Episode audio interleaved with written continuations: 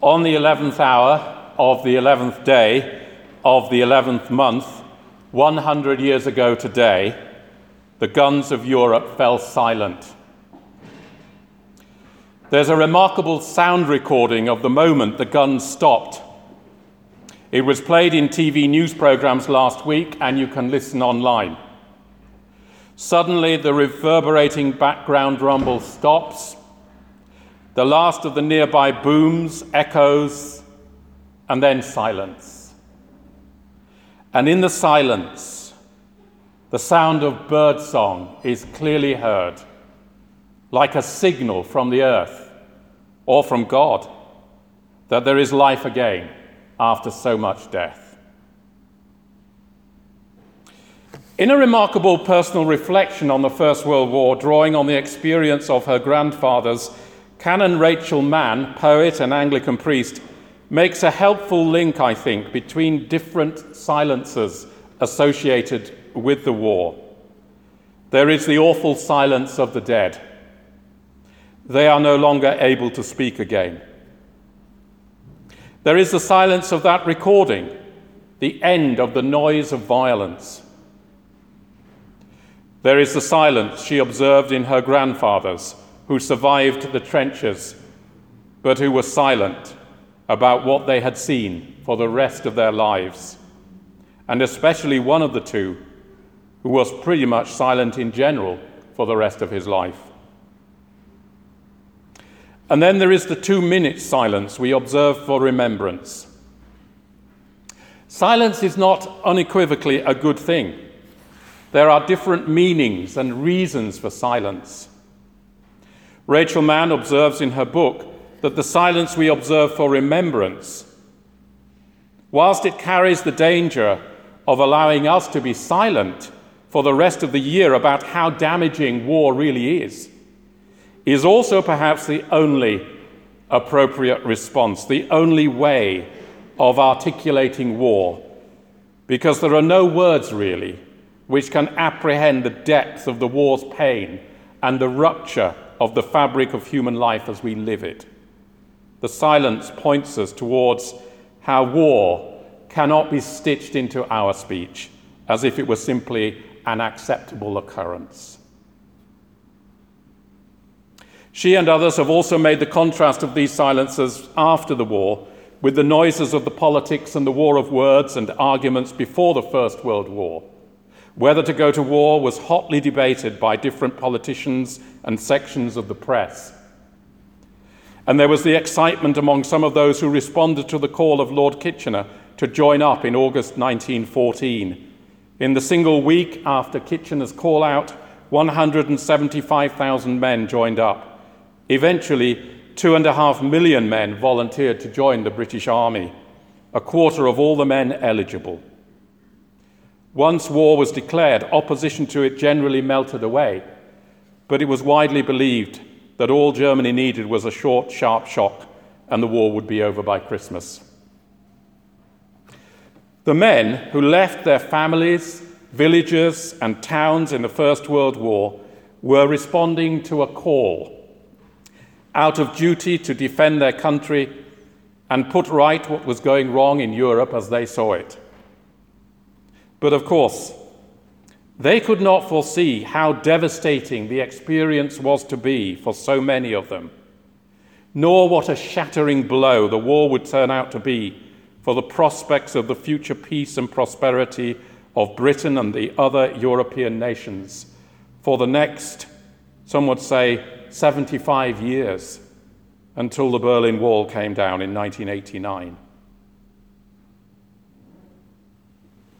The First World War stands as an epic and tragic example of how very unexpected and how very different the experience of the consequences of human action can be by comparison with what is expected or predicted. We naturally tend to shape our expectations of the future based on past experiences, which works for most ordinary things. And yet, time and again, it proves to be an inaccurate guide to human behavior. In the face of what happened at the Somme, at Passchendaele, by the force of the way things are, all those words of expectation of what was imagined would be the situation were rendered silent. The words of the hymn, All My Hope on God is Founded, express that sense of the impermanence of human efforts and projects. Human pride and earthly glory, sword and crown betray his trust. What with care and toil he buildeth, tower and temple fall to dust. Hundreds of thousands of men left their homes in 1914 in answer to the call of their nation and government. They could not know what awaited them and the full scale of the sacrifice they were called upon to make. Remembering them as we do now is one way of redeeming the value of their lives and their contribution to a future they did not share, so that their suffering and death cease to be a futile waste. And this war, together with the Second World War, which almost inevitably followed, standing at the gateway to our modern age, becomes more than simply a tragedy, but as the silence does, points us towards something beyond ourselves, causes us to seek a better vision of life together, causes us to vow to seek peace and to heal divisions, to choose love, not hate, faith, not fear of the other.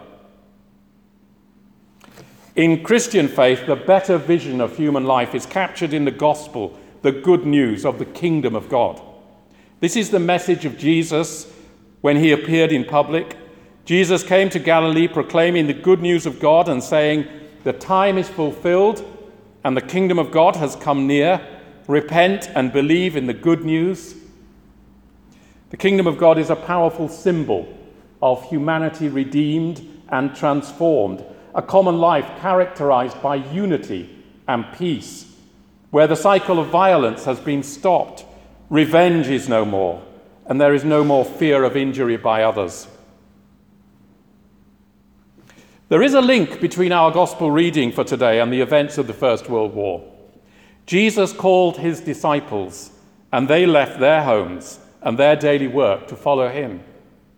Their expectations of the future were also wrong, and so were challenged and ultimately upended completely. It seems they imagined Christ would establish an earthly kingdom of power and control. They refused to hear that his way was going to be different a way of service and suffering, even when he told them plainly. They were frightened and dismayed when it turned out the giver of life was drained of life by the earthly powers, when his voice of hope and love was silenced on the cross.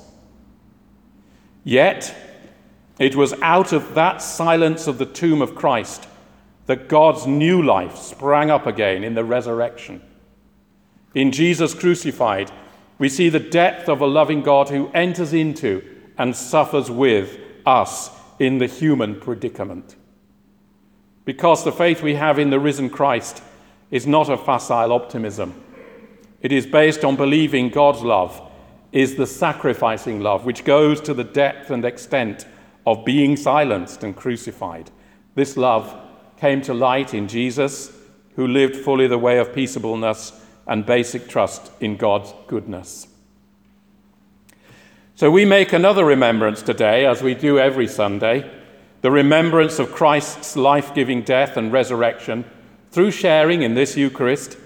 When we gather around this table, here is God's healing love for a broken world, shared and offered to all, proclaimed in the good news of God's love for us in Christ offered in the sacrament of Christ's own flesh and blood. Here is the community where friends and strangers hear words of acceptance, where forgiveness is offered and received, where we are listened to, where joys and sorrows are shared. When Jesus granted these gifts to his disciples, they were for the whole world, the resurrection gifts of peace and freedom. Faith in the risen, living Christ then becomes a real and visible thing when communities of people live and share their hope in the life which has overcome death and sin and their hold upon us. When communities seek to live a new life through creating peace, offering forgiveness, and engendering freedom. Such communities are not bound together by ties of shared interests like class or culture. We are held together by sharing these resurrection gifts from God, not simply with one another, but with all people. As we share in the silence of the remembrance for the fallen of our wars and bring their lives into a deeper meaningfulness and community with ours, may we be inspired to enter also a silence of wonder and speechlessness in gratitude before God at the risen life of Christ in us and in our communities of faith. In the life of such a people as we are called to be, by the grace of God, God's glorious future and purpose for human life may come close, even in the middle of the ambiguous and confusing realities of the way things are. Amen.